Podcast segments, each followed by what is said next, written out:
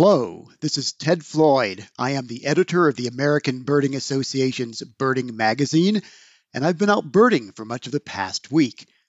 This is my favorite time of the year with the nesting season in high gear. It's also my favorite time of the year because I get to interact so extensively right now with young birders at ABA teen birding camps, in connection with the ABA Young Birder of the Year program, and simply out in the field enjoying birds and nature together. This is also the time of the year when the ABA kicks into its nesting season appeal, an urgent mid year campaign to raise money for all our young birder programs, as well as the many public services like this podcast, which require funding beyond basic memberships. To contribute to the nesting season appeal, please donate online at aba.org/give or call us at 800 850 2473 and give what you can. Programming at the ABA is highly cost efficient, and your donation will go directly to resources for young birders and the whole community of people who care about birds and birding. Again, that website is aba.org/give and the phone number is 800 850 2473.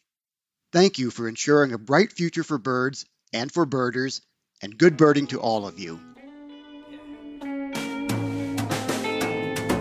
Hello and welcome to the American Birding Podcast from the American Birding Association. I am Nate Swick. It is July 1st if you're listening to this on the day that it drops, the day the northern part of the ABA area celebrates Canada Day. And with that in mind, we have brought to you a panel with some excellent Canadian birders from different parts of the country to talk about the birds the birding opportunities there. I am excited to share that with you. But I do want to make a quick acknowledgement that for many of our Canadian friends, this Canada Day is a bit more somber, a bit more reflective than it has been in the past. Canada has been undergoing a bit of a national reckoning due to the discoveries of thousands of unmarked graves of children at a number of former Indigenous residential schools in British Columbia, Saskatchewan, and Manitoba so far. Uh, you might have heard about Kamloops, but it is an ongoing issue as additional graves are found in additional schools, even as we speak. I bring this up because some jurisdictions in Canada have canceled Canada Day celebrations because of this.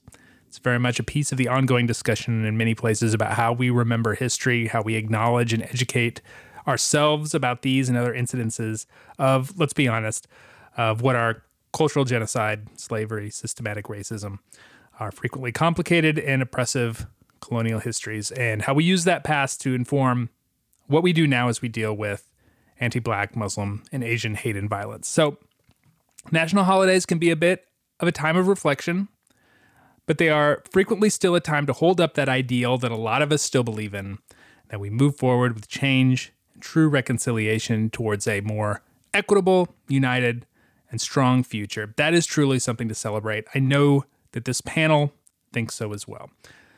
So that strong future includes birds, Canadian birds, and our panel is chomping at the bit to talk about that. We welcome Newfoundland's Jared Clark, Alberta by way of Ontario's Jody Allaire, and British Columbia's Melissa Hafting. It's going to be a lot of fun right after this week's Rare Birds. This is your Rare Bird Focus for the end of June 2021. We have some very, very exciting news to share from Utqiagvik, Alaska. Perhaps you know it as the farthest northern town in the United States.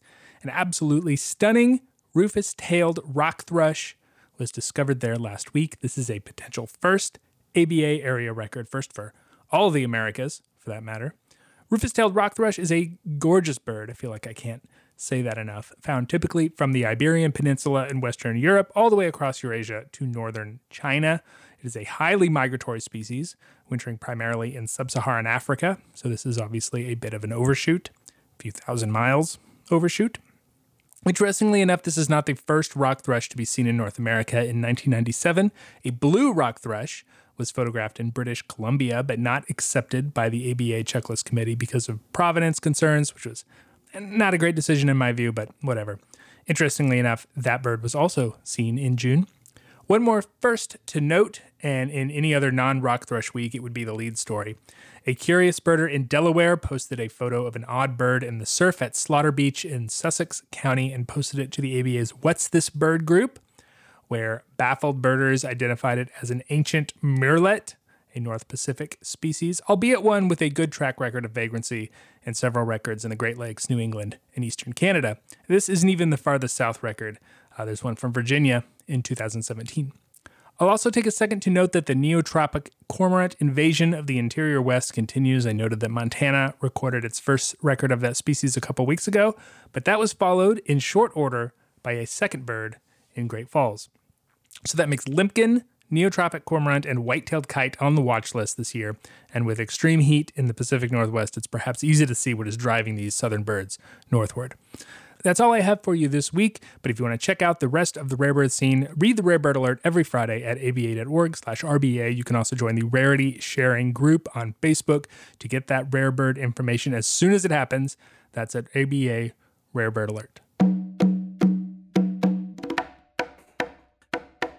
Today, I have a very special episode of the American Birding Podcast. It is an all Canada special edition, an acknowledgement to our friends in the northern part of the ABA area, a place that hopefully, as the pandemic continues to wane, will be open to birders and visitors soon enough. I do have to say, Canada is really killing it with regards to vaccine proliferation. I imagine that must be very exciting to to all of you. It's been a long pandemic season. My Canada panel consists of some birders that many of you probably know from this podcast or the wider internet. They are found across the wide swath of the nation. Uh, and we will go, I'll introduce them from, from east to west, the direction of the rising sun. So, first, you can't get any further east in North America than St. John's, Newfoundland, a place known for its amazing seabirds, vagrants. You might remember him from a previous episode about what they call the rock. It is Bird the Rock's Jared Clark. Hi, Jared. Hey, Nate. It's great to be here. Uh, next, it is our frequent voice for Canadian birds on This Month in Birding and elsewhere. He's the director of citizen science and community engagement for Birds Canada, currently based in Alberta. Welcome back, Jody Allaire. Great to be back, Nate. And away to the west, we welcome wildlife biologist, founder of the BC Young Birders program, and the creator of the super useful BC Rare Bird Alert website from Richmond, British Columbia. Welcome, Melissa Hafting. Hi there, Nate. Thanks for having me. Great. You know, it, it occurs to me now uh, that it feels a little weird not to include at least Ontario or Quebec. So, Jody, I may have you wear an Ontario hat as well since you lived there for so long. I hope that's okay. Yep, I can do that. So, I brought you here for sort of a, a why you like to bird, where you live kind of conversation, but we can be more expansive than that. Um, the birding culture in the U.S. and Canada is very much uh, cross cross border. Uh, there's a lot of lo- lot to love about birding in Canada specifically. So to start off, I want to ask each of you about a place near your home that you bird frequently that feels really special to you. Sure. I think I love to bird, especially in Richmond where I live. And I like to go to this park called Garden City Park. And especially in spring migration, because I like to see what new species come to the mm-hmm. park. And in this tiny little posted sized park in the middle of Richmond, which is a very urban uh, area, you get all these different uh, migrants and warblers and flycatchers that you wouldn't see anywhere else in Richmond. So uh, I always like to go there and see what rare bird turns up there. Have you had good luck with rare birds there? I have. I've found, I mean, nothing major, but mm-hmm. like red nape sapsucker, northern water oh, cool. thrush, um, things like that, that you just don't know. Uh, dusky flycatcher, oh, things yeah. like that. Nice. Yeah. Yeah, I've got I've got a few spots locally here in uh, in Drumheller that I like to bird. Like I've got a, a local a local park near the house that I bird basically every day, and uh, and like Melissa, it's sort of a fun place to to see migration as it happens, as as migration is moving through. So uh, that's always fun, and that's certainly kept me occupied for the pandemic. It's been mm-hmm. uh, it's it's been nice to have that patch, and and let me tell you the the eBird bar chart for for this hotspot is just off the charts. Um, yeah. It's nice to get every single week. If you're like, like, what else have we got to do? No, that's right, and that's basically yeah what I'm doing. but yeah, no, uh, but you know, locally there's just so much here in, in southern Alberta, and and I will say one of my favorite spots just outside of the town is is this place called Horse Thief Canyon, and I and I popped in there first thing this morning just to to take a listen and, and see what was around and, and do some audio recordings. And and it's pretty incredible because it's it's this beautiful open badlands. Like that's the the reason the Red Deer River Valley and Drumheller is so famous. So it's the dinosaur capital of of Canada, one of the big dinosaur sites in the whole world, and this exposed amazing sedimentary rock. It, th- this whole area is just it's beautiful. And it's got a unique bird community which is super fun. So i can go in there and and get this really neat mix of birds which i think is a unique combination on a canadian perspective. So there's you know rock wrens and say's phoebes and mountain bluebirds and lark sparrows and and today when i was in there i had a, a bird i've never had going into the canyon i had a pair of long-billed curlews uh, come over prairie level and fly right over my head 1st mm-hmm. thing this morning uh, while I was in the canyon. And um, and I know they breed locally, which is a treat. But man, it's always great to see those birds. They're absolutely yeah, just ridiculously awesome birds. Yeah. To to Jared and I so my my Canadian birding experience is relatively light, but I have been birding in Newfoundland with Jared. Um, probably I may have been to the place that you might uh, you might choose as one of your favorite local birding places. Yeah, I don't. I don't think it's any surprises for you there, Dave. um, you know, one of the amazing things about living where I live in St. John's is that um, a couple of North America's most spectacular seabird colonies are basically right on our doorstep. Um, and in a normal year, when I'm leading tours here, um, you know, every week, sometimes several times a week, I get to visit the Witless Bay Ecological Reserve with more than four and a half million breeding seabirds, including you know more than a half a million puffins and you know several you know hundred thousand common murre, thick-billed murre, northern fulmar. Um, and just a couple of hours drive away is Cape St. Mary's Ecological Reserve with, you know, the incredible scenery, but just that that absolutely amazing northern gannet colony. That that's in a normal year. And but since last year, since, you know, obviously we've been closed to tourism and I haven't been leading tours, it's given me a chance to sort of switch my focus and explore some different places that I, I don't often take tourists. So um, just this morning, for example, I was you know checking out some some of the back roads in in a small community just outside St. John's, um, you know, in in the forests, and it's it's amazing because what this morning did is it reminds me how fast things move in in the, mm-hmm. the world of birds. And some of these warblers, of course, migration happens like lots of things. It sort of arrives in Newfoundland a little later than in many places. So it feels like some of these warblers just arrived just days ago but already this morning I was seeing them carrying food, and I, you know, I, I found a couple of active nests. Um, so it's just, yeah, it's incredible to get out there into those beautiful forests and and see how quickly life moves on. Uh, yeah. yeah. it's amazing. I uh, realized it was almost exactly two years ago that uh, I was up there, so uh, I have very vividly in my mind what it was like, or what it is like right yeah. now. Yeah, it'll be popping up in my Facebook memories very soon. very soon. I know, right? I know, right? Um, is there a particular bird that you see? Maybe it's somewhat regular, maybe it's not. That really stands out to you as sort of emblematic of of where you are. Oh, that's a tough one. I mean, you know, I think the cliche answer is the Atlantic puffin. It's our provincial mm-hmm. bird. It's it's sort of it's it's so fun to watch. It's it's iconic. Um, but you know, I really am when it comes down to it. I I just I love getting out into those forests, and um, you know, one of the birds, and I don't get to see it as often, but it, it's to me, it's the sound of the boreal forest, the eastern boreal forest, and it's gray cheeked thrush. Mm-hmm. Um, so it's one that, uh, in fact, I, I was looking for that this morning and, and didn't find it. So that's that's sort of you know one of the birds that to me um, it, it maybe goes undetected a lot, but it's it's certainly iconic of of this place that I call home. Well, in BC, I mean, for us, it's the Steller's jay for sure. Mm-hmm. Um, you know, it's our provincial bird, and uh, it's a beautiful bird. It has so much character, and I, I just love to go see them, see them up on Cypress Mountain or Seymour Mountain. What's good about living in BC here is we have, you know, the mountains and the ocean, so we have, you know, birds of two different habitats, and I was just thinking about how Jared said the bird, the warblers came back a bit.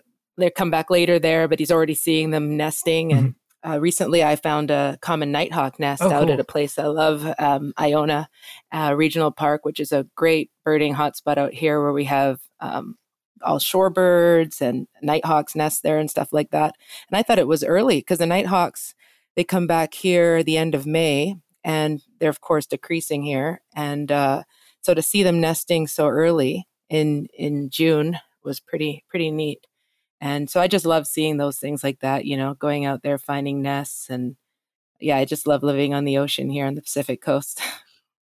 Yeah, an iconic bird is it, this is a tough one for for Alberta, uh, and I can give my thoughts about what I for Ontario, I suppose too. But yeah, so we, we shouldn't forget Ontario. yeah, um, Alberta is such a diverse place, right? So I lived in the prairies in the Badlands, right, and uh, and so you know, to me, you know, an iconic bird, especially for the Badlands, would probably be the rock wren, right? It's sort of the ringing mm-hmm. sound you hear all day, even when it's like 40 degrees, which I think it's supposed to be next week. Um, you know, the rock wren will be singing.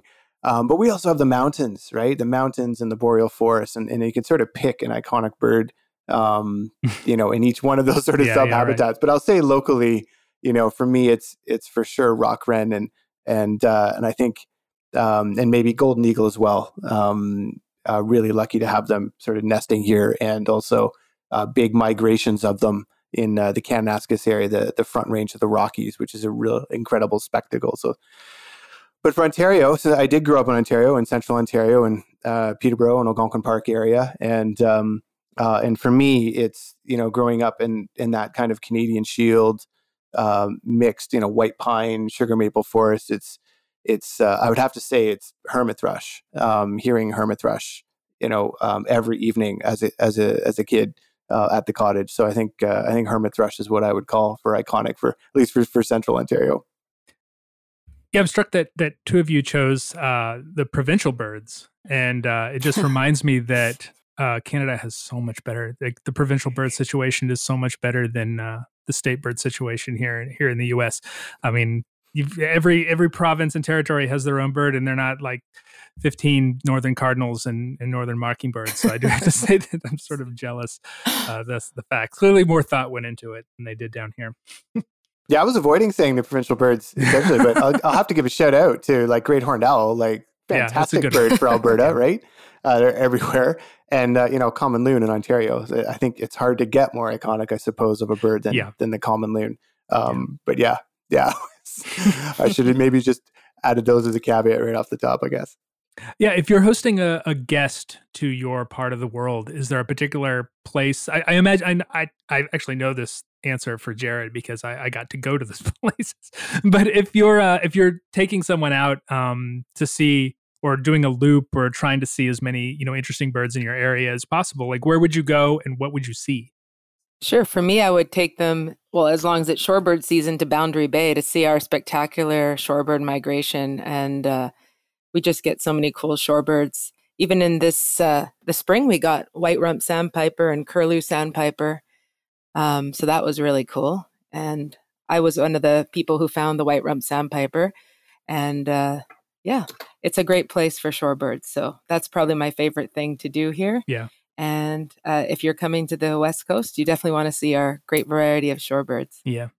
Uh, I'm actually really jealous on the West because that, that, you know, Pacific Northwest, the Oregon, Washington, British Columbia part of the continent is the, the one part that I have not done any birding in. So I, like a lot of low hanging fruit in terms of uh, birds to see there.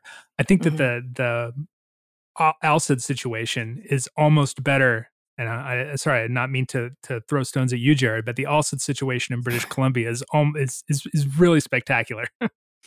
yeah, it's it's amazing to see. Like I love seeing the rhinoceros mm-hmm. auklets, mm and yeah, we get ancient murrelets and marbled murrelets. It's it's wonderful. And if you do pelagics, um, in the summer we've had Scripps murrelets and we had Guadalupe murrelet in yeah, one of our pelagics. Cool. So that was really awesome. Yeah, it's pretty up there. So yeah, I would get also people to go out on a pelagic yeah. if they can because we've seen some great birds. Those Tofino pelagics are um, have uh, a reputation for turning up some really fascinating things. Yeah, we've had short tail albatross a few times, and yeah, it's just incredible. That is on my post pandemic uh, bucket list for sure. I, am I'm, I'm dying to get out there, Melissa. Do a pelagic. It, uh, awesome. yeah, I can't I can't wait. So uh, I'm I'm I'm coming with you, Jody. Yeah, yeah. oh, yeah, seriously, it'll be uh, it'll be incredible. The stuff you guys find out there on those trips, just amazing right now. It'd be awesome to have you guys. How about you, Jody? Where would you take a visitor? Yeah. Um, so for sure in Alberta, we're like, we're spoiled It's it is so beautiful here, right? It's like a lot of people want to go to the mountains, and yeah, the mountains are amazing, and there's some great, there are obviously some really fantastic, fantastic birds to find in the mountains. But I actually would, if someone was coming here, I would take them to, to two places. One would be the Frank Lake uh, Important Bird and Biodiversity Area, which is an incredible place for uh, shorebirds and marsh birds and waterfowl and grebes, and it's just an incredible place year round.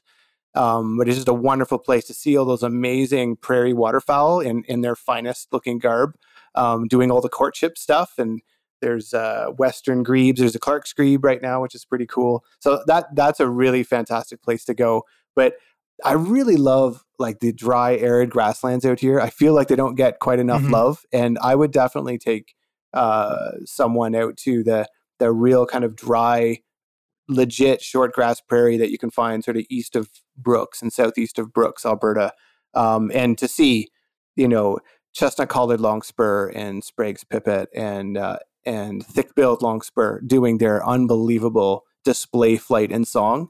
Um, get it, you know, sort of get attacked by marbled godwits and willets, is what, which is what they do. Even if you're not near a nest, they just come after you.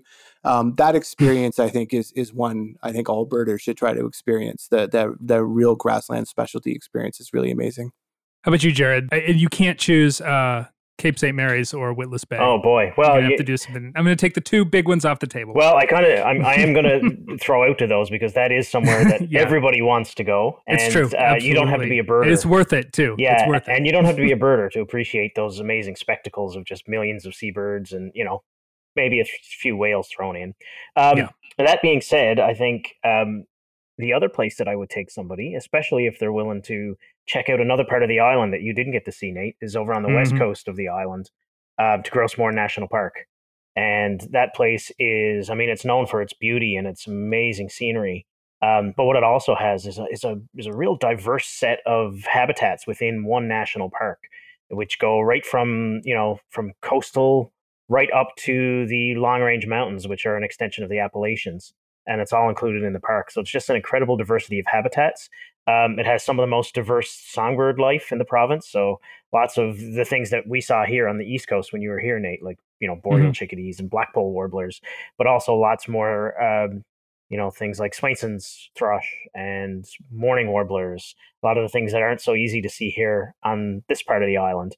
Um, and I've, I was just looking yesterday, Jody, at some pictures of you and I at, on the top of the Long Range Mountains with um, Rock Ptarmigan and some of that incredible mm. scenery that we enjoyed when the fog finally cleared that day. Um, so that's you know that to me is another iconic part of the island um, that a lot of people just don't get to enjoy if they only come visit sort of the, the, the St. John's eastern part of the island. Um, and it's amazing for so many reasons, and, and the birds are certainly part of that. I, I will second Jared, like how amazing Gros Morne National Park is. It is absolutely an incredible place, and that uh, that trip that you and I and Derek Whitaker took to to see Rock Ptarmigan, like hands down, like top ten birding experiences all time. Like that was that was absolutely uh, stunning. Not only like my third and final ptarmigan for North America, but just that whole location is just is just beautiful. So, uh, boy, that seems like a million years ago, doesn't it? Yeah, it's an, yeah, it's incredible. I was thinking about that trip, like I said, looking at the photos just yesterday. An amazing time. I'm I'm struck by how the relationship that you have with some of these birds is fundamentally different from the relationship that maybe some of us further south have. Um, you have all these breeding birds that are sort of resident summer birds, uh, where you all are. That um, I typically see, or a lot of us typically see, um, just very briefly, or and even if we're lucky. Uh, I think that's really interesting. I don't know if it says anything about uh, the birding world or or how you think about those birds, but uh, I think it's important to note you know how important Canada is in terms of being like this incubator for so many of North America's and the, well, the Americas uh, bird species. Yeah, yeah. You know, I've often thought about that, Nate. And, and one of the things that I always find different is, is people will ask me about, you know, songbird migration in Newfoundland. And I've been to places like Point Pelee and, you know, Southern mm-hmm. Ontario where migration is, is such an amazing thing. It's passage migration. Um, but we think of migration so differently here in Newfoundland because we're a destination. There's very little yeah. passage migration. So for us, you know, migration is the arrival of birds that we're then going to get to enjoy all summer long.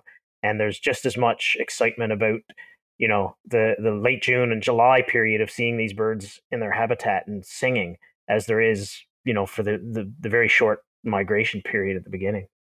Yeah, I would say, you know, just for an Ontario example, just so we can sort of cover cover it out, and I think this goes for for Quebec as well, is that one of the places I would really recommend that people would go to is into the boreal forest, right? Into the real bird nursery where a lot of these warblers and thrushes are going. Obviously, Newfoundland is is basically all boreal, but you know the North Shore, Lake Superior, um, you know, and uh, Pukaskwa and, and uh, north of Thunder Bay, and then you know the same with Quebec. If you get like you know north of Quebec City and you get into the boreal forest, that's when you that experience of having just not that passage of all these warblers that you get on migration, but to have them all singing and on territory and and just to experience that is I think is is really special. And it, it is I think part of the Canadian birding experience is that we do have the, these yeah. amazing uh, boreal forests where a lot of these birds um, you know spend those few very important months during during the summer and it's absolutely worth spending the extra time to experience that.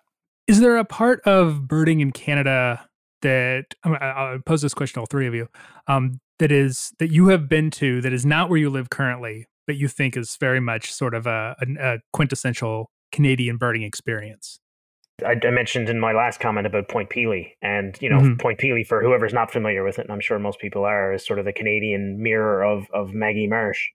And it's uh, you know, for those of us who do live in in more northerly parts of Canada where we don't see a lot of passage migration, to go there is almost a rite of passage, and it's mm-hmm. uh, it's an incredible experience. Um, and I think that for any Canadian birder, really, that that is it's sort of the mecca, and it's somewhere that you you have to at some point in your birding career um, to get there to experience that?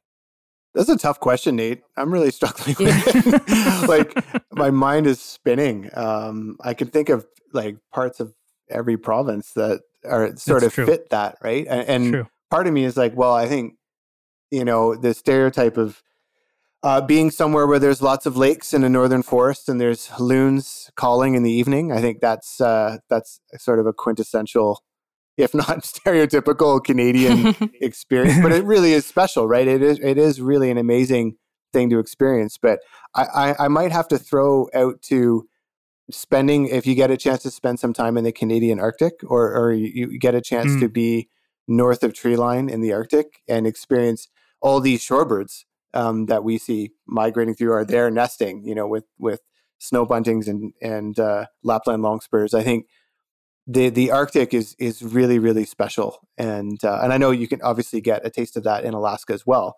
Um, but the the Canadian Arctic is is something if if people get the chance, uh, Canadians or otherwise, to spend time up there, it's it's it is really really powerful place. Yeah, and I also think that uh, people should try to get up to the Yukon as well. Mm-hmm. Uh, that's an area that's really underbirded, but people like Cameron Eckert and Yuka there, they're finding yeah just great things all the time. So, yeah, the Canadian North is just really underbirded and really amazing if you can get there. Northwest Territories, Yukon, those are great places. And Nunavut, like Jody said, in the Arctic. Yeah. Do you have any um, thoughts about the the kind of Canadian birding community? You know, every sort of region has its own birding culture. I, I do think that it's more of like an ABA area birding community. There's so much similarity between um, the U.S. and Canada, and we certainly care about the rare birds that that people are seeing in, in each other's country. And and is is birding different in BC compared to Ontario? Well, one thing I think is different between Canadians and Americans is how we do, um, you know, the winter listing. I think that's really different.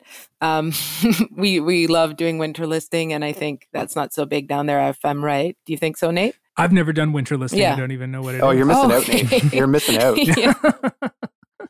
Maybe we can start it. It can be a thing. Yeah, we just try to see as many birds as possible in the winter because you know there's not that much going on. So yeah, that's what we do. And in BC, we get to see much more than they do, of course, and you know in the east. But you can get quite good winter lists out here.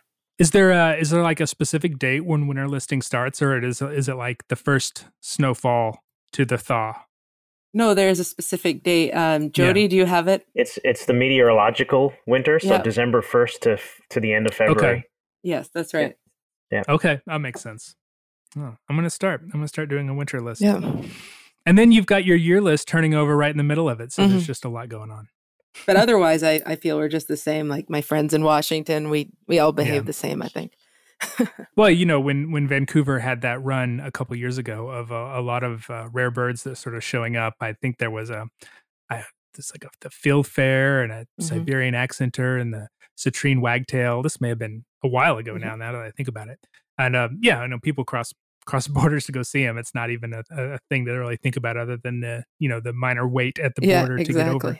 Yeah, and we all went down for when Ryan Miller found the swallow-tailed gull in Seattle. Every I think everybody in BC went down. For Oh, that. right on. Yeah, yeah, yeah.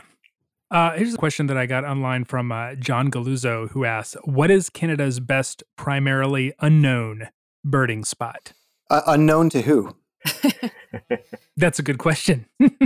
uh, to everyone, to anyone, to birders, to North American birders, to American birders, to even Canadian birders.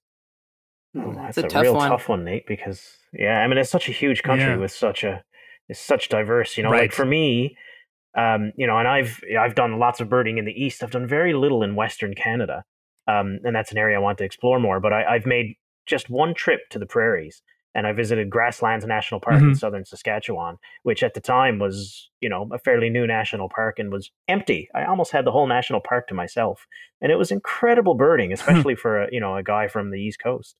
And uh, so I think there are lots of places that are, in some ways, you know, very accessible and and and well known, but not necessarily to birders for just how special they are. Yeah, I think grasslands and and Jody said something along those lines uh, earlier uh, are sort of underrated by everyone, just sort of generally. yeah, I'm not sure why because they have the coolest birds. And and Grasslands National Park, like what Jared's saying, is true. Every time I've gone there, it's just never been many people, and it's an amazing spot, just amazing. Yeah, it, it might be part of the the Canadian birding story. Like you know, we've got a smaller population than the than the U.S. and and there are a lot of places you can go birding, and you you really don't see a lot of people, wh- which is quite special. Like obviously, there's the big ones, right? Like Long Point, where I spent a lot of time, and, and Point Pelee, and and Yeah. uh, you know, there's just sort of those known sort of migration spots, but there's all sorts of gems out there, right? And and I'm sure if we all put our put our heads down, we can come up with a list of twenty or thirty, like you know, in the greater Vancouver area and and it's and around Calgary, right? Like of, of places uh, of great places to to go that are that are just being caught on. But uh, yeah, I don't know. It's a great it's a great question. Yeah, unknown, really good unknown birding spots. You know, I think one of the the joys I get of being out here is is birding in places that aren't you know really covered that extensively or e-birded at all by by many other birders, and that's that's kind of fun. Um, although I have to say, the Alberta eBird Mhm. community is is is growing like crazy. There's so many uh, new birders Really? and, and new e-birders in Alberta, and it's really fantastic. And uh, a lot of younger birders as well. Um, it's really uh, uh, Alberta's really just bringing it the the the past year, the past couple years. Uh, in terms of you know national birding community wise, so shout out to my fellow Alberta birders. It's really uh, yeah, it's great, and and seeing all sorts of great records from all these amazing places in, in my own province that I have never even been to yet. So that's kind of that's Yeah. kind of a fun thing. Yeah, and there's just something similar going on here, and, and a shout out to to Jody and Birds Canada here because, um, you know, one of the things that's happening in Newfoundland is that we're in the second year now of our first breeding bird atlas, and that is even even now Oh, yeah. with you know, very limited data, it's opening my eyes to lots of amazing places and and the you know the distribution of birds within the province that we didn't know of before. And now there's you know my bucket list within my own province is sort of sort of grown by leaps and bounds. Speaking from an American perspective, um, my map of Canadian birds is very much informed by rarities. So, uh, you know, I, I know about the Avalon Peninsula, although the geography of the Avalon Peninsula was sort of unknown to me until I visited there a couple years ago. Um, obviously, the, the northern shore of the lakes, and um, you know, the some of the areas around around Vancouver and uh, Vancouver Island. Jody, like the the prairie provinces are very much sort of a black hole in my uh, my birding content. I'm embarrassed to say, um, but maybe I could say the same about some of the northern um, northern states. Yeah, what what do you think that American birders should know about birding in Canada? Well, yeah, that's a great question. I think I think there's there's lots of opportunity. it's it's you know pretty pretty yeah. stunning. People are very friendly. I think the Canadian prairies do offer a really uh, different birding opportunity than than the the grasslands that you get in, even in the U.S. And I think one of them um, mm-hmm. for me here in Alberta is that you can in a single day you can go from boreal forest uh, and have there'll be you know great gray owls and uh, blackback woodpeckers and uh, palm warblers, you know, um, in the morning, and you can be in the prairies in the afternoon, and you can be in the mountains by evening, um, getting Clark's nutcrackers um, and uh, mountain chickadees, mm-hmm. and you can do that in in the northern in the northern prairies, right? You can get that sort of boreal to grassland uh, experience, and I think that's really cool. The, so the diversity you can get in a, in uh, in a day or in a weekend is is I wouldn't say unparalleled, but it's it's pretty amazing. It's it's pretty fantastic. Yeah, that's a that's a pretty similar situation, you know, on the East Coast as well. You know, all through Atlantic Canada is you know that lots and lots of you know boreal forest that abuts right on onto coastal habitats and and you know island habitats and grasslands and in Newfoundland, you know, we've got and and you know this from experience, Nate. We we went from boreal forest to coastal habitat to subarctic tundra in the matter of you know two hours birding. Mm-hmm. It's uh the you know the the proximity of of all these diverse habitats is uh yeah. I mean, in my limited experience birding in the states, I I didn't see anything like that. Well, BC has so many you know different birds. Like we have eastern breeding birds up in the Peace. We've got down in the south, we've got where I live in Vancouver, you know, the shorebirds and the mountain birds and seabirds. And then you go up into four hours up into the Okanagan where you have the grassland birds like sage thrashers and yeah. western kingbirds. So uh, we just have a huge amount of diversity too. We have the boreal forest just two and a half hours away um, where you can get boreal chickadees and stuff like that in Manning Park. And so, yeah, we ha- we have to drive a little bit further because our province is, uh, you know, so big. But um, very big. The yeah. the amount of breeding birds in in BC is pretty spectacular.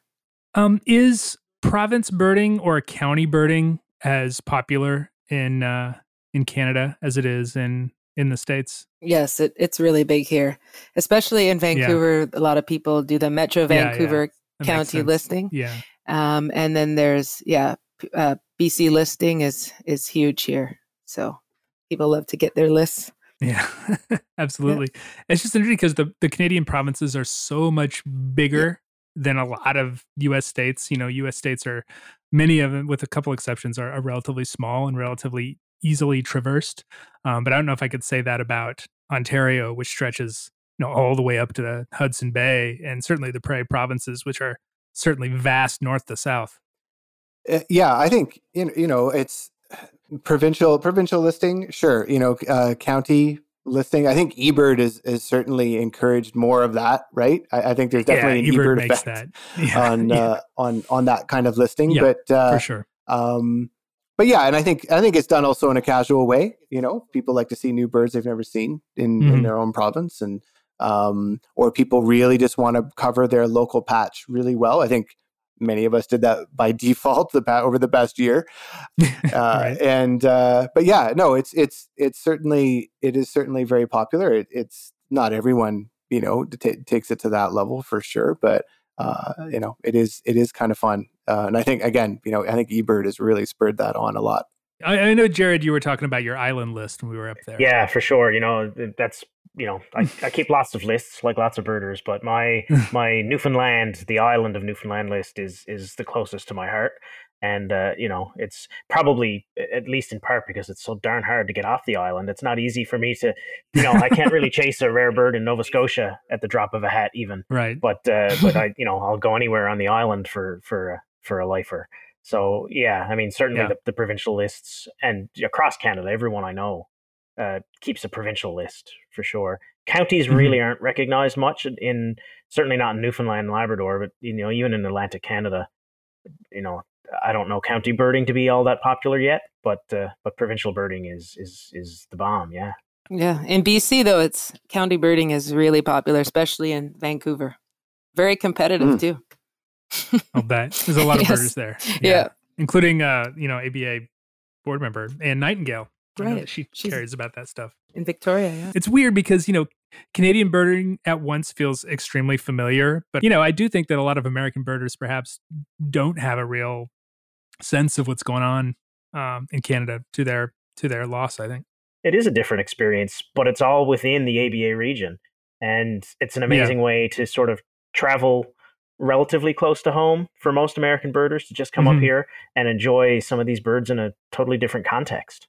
You know, we were talking about that when we were in Newfoundland. It's like not a ton of lifers for a birder who's been, you know, birding the ABA area for a long time, but the experiences, the spectacles, all that stuff is really, really incredible.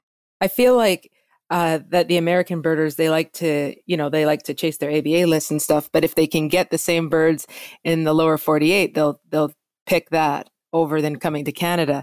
And I think that's um I totally understand why it's less expensive and it's you know it's in your home country, but if they can come up here to see some of these birds, they definitely won't regret it because like Jody said, the people are really nice. The birds, you get to see them where they're breeding and uh, Mhm. it's just a special place to come visit. So I encourage them to. No language barrier either. Yes, Well, there can For be. most Yeah. so I think There could be, yeah, depending on where you go, I guess. Quebec and New Brunswick. I I have to say, the, all the big year accounts, you know, and all the big year blogs and, and all the, the big year books, I think Canada really gets shortchanged, doesn't it? In those, those big year, just to build bit. on what Melissa bit. was Yeah. saying. Yeah. It's like, you know, they'll go they'll go around to Melissa's neck of the woods, the Vancouver Island, Vancouver area to probably get some Yeah. amazing Asian rarities, and they they have to go see Jared out in Newfoundland. Um, but otherwise, Yeah. Canada is, is sort of never a factor in those ABA big years, which is which is a shame. yeah, it's the it's the rarity centers, the vagrant centers in uh, in the far west and the far east. That seems to be where people go. But you're right. You know, some people do Canadian big years. I mean, someone just recently broke the record, didn't they? Not a couple years ago, if I recall. Yeah, I'm not yeah, sh- there, yeah. there, there haven't been many attempts, and I know um, uh, an Ontario Yeah. birder, Bruce Di Labio, started one last year, but of course we all know what happened last year, and uh, so Right. yeah, Tough so you know. I think he was poised to, to do really well, but it, it didn't work out. And I know Jody and I, and that's not to let the cat out of the bag because it would probably never happen. Jody and I have talked about doing a, a joint Canada Big Year sometime, and uh, you know maybe when our, our kids are grown and where the wives let us loose again, it'll it'll happen. we, we got to retire, Jared. We need to retire. Yeah.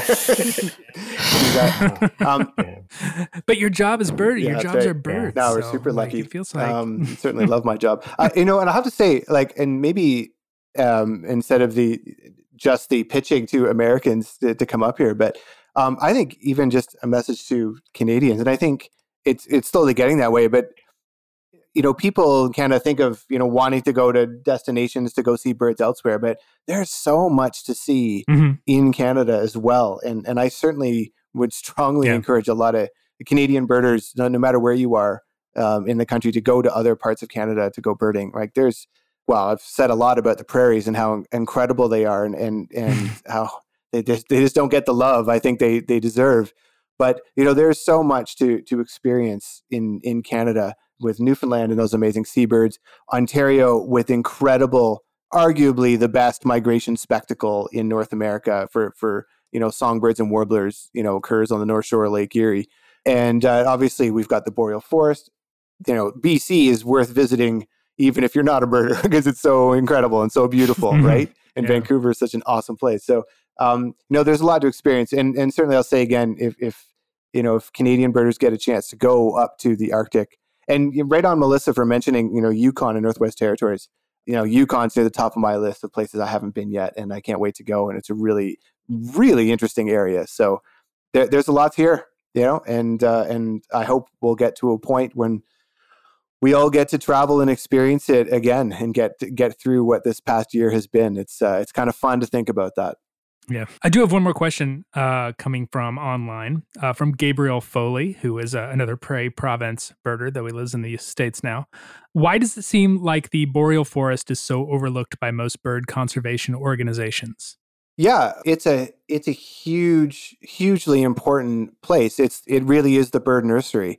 Um, it's also a massive Mhm. area that covers you know you know right across Yeah. northern Canada, and it's and it's generally within an area that's uh, there's not a lot there's not a ton of accessibility really to get a lot of boreal. Like there is, Yeah. like there's certainly it's accessible, but fairly remote, right? So that it does present some challenges. Yeah. But yeah, Gabriel's right. I think people underappreciate how big it is. I mean, we're talking like an Amazon, an Amazon sized forest. I mean, it's Yeah. massive.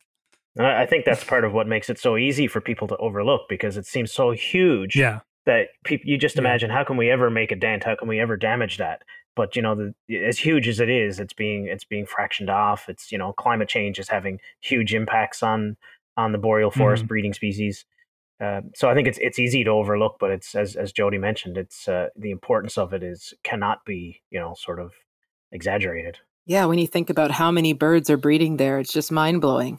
And it's so It is. important that we protect it. And a lot of the Canadian organizations like Birds Canada, Nature Canada, they're all they're they're definitely talking about it and tr- working to conserve it. Yeah, I, I asked this question on, on Twitter, I think, some time ago, Jody, and we had a short correspondence about it. During the summer months, does Canada have the highest number of individual birds in the world? I think it's Mhm. arguable. I think you can make that case. I'm pretty sure it does. When you think of millions upon millions, like almost the entire entire populations of so many different species. Yeah, it's uh yeah, that's such a great question. I remember putting probably way too much thought into that earlier. It's, uh, you, you certainly could make a case, it, but it's it's it's tough to know too, right? Because especially when you're talking about the boreal, and right. you know, you look at uh, you know, you think about Russia and uh, and Asia, like it's really Yeah, tough right, to. right. But but I think there, there is an argument in terms of species and and potentially abundance as well that Canada is, if not at the top, certainly up there. And I would love uh, for someone to to weigh in at some point that's done the math to, uh, to Someone needs to do the math first. to to, con- to confirm that. But no, it's it's it's a great question, and I think it's yeah, you know, Canada is is very very important, and we do have this big nursery, and I think it you know it also needs to be said that we've got these really important habitats. They need to be protected, but we also you know looking at our bird populations even by guilds or by groups we already know in canada there are certain groups of birds that are in, are in big big trouble you know and some of them are tied to habitat so grassland Yeah. birds right across the board um, in canada are, are one of the fastest declining groups of birds aerial insectivores like common nighthawks and chimney swifts um, less tied to a particular habitat but are also in fact the fastest declining group of birds that we have in canada so you know Mhm. there's a there's a lot of conservation work that needs to be done both on the habitat scale but also to, to sort out um, the factors that are causing declines in, in in some of these birds so it's it's uh there's a lot of conservation work to be to be done i think we have a real responsibility you know especially with the boreal forests to look after these birds and do what we can to protect them Thank you so much, Jody, Jared, and Melissa for joining me. I hope everyone listening who maybe didn't know uh, a lot about birding in Canada uh, are interested in birding in Canada. There's a lot going on there. There's a lot of fantastic birding. Thank you so much. Thanks so much, Nate. It's been a lot of fun. Thank you. yeah so great to talk uh, with everyone here and, and to talk about canada's birds thanks very much nate The American Birding Podcast is brought to you by the American Birding Association. If you like this podcast, please consider supporting it by joining the ABA. You get more, like our great magazines, discounts to partners like Buteo Books and the Cornell Lab of Ornithology, and opportunities to travel with us. Get information at aba.org slash join. If you want to help out even more, you can go to Apple Podcasts and leave a rating or review. We certainly love to hear that. And you know, the best way to help support podcasts is word of mouth. Share this podcast with your friends that you think would enjoy it. I do want to make some special shout outs to Jason Beeson and the Beesons of Lander, Wyoming, Daniel Moore and the Moore household of Seattle, Washington, Heidi and Dave Horvitz of Cazadero, California, Jennifer Gill of Washington, D.C., Megan Foyle Pleasant Grove, Arkansas, Mike Henry and family of Tucson, Arizona, and Morgan Chapel of Salt Lake City, Utah, all of whom recently joined the ABA and noted the podcast as a reason. Thank you so much. It really gives me a great deal of joy to read these names at the end of every episode, and the fact that they keep coming makes it even better. Executive producer of the podcast and president of the ABA is Jeffrey Gordon, who notes that it's been one year since the AOS split Stejneger's Scoter from White Wing Scoter, so it's the first spring that Alaska birders get to observe this Nova Scotia. Nova Scotia. Technical production is by John Lowry, who is partial to Magee Marsh but won't deny the Point Pelee can't be beat, especially if you want to get your binoculars on Varios. Onto Varios. All right.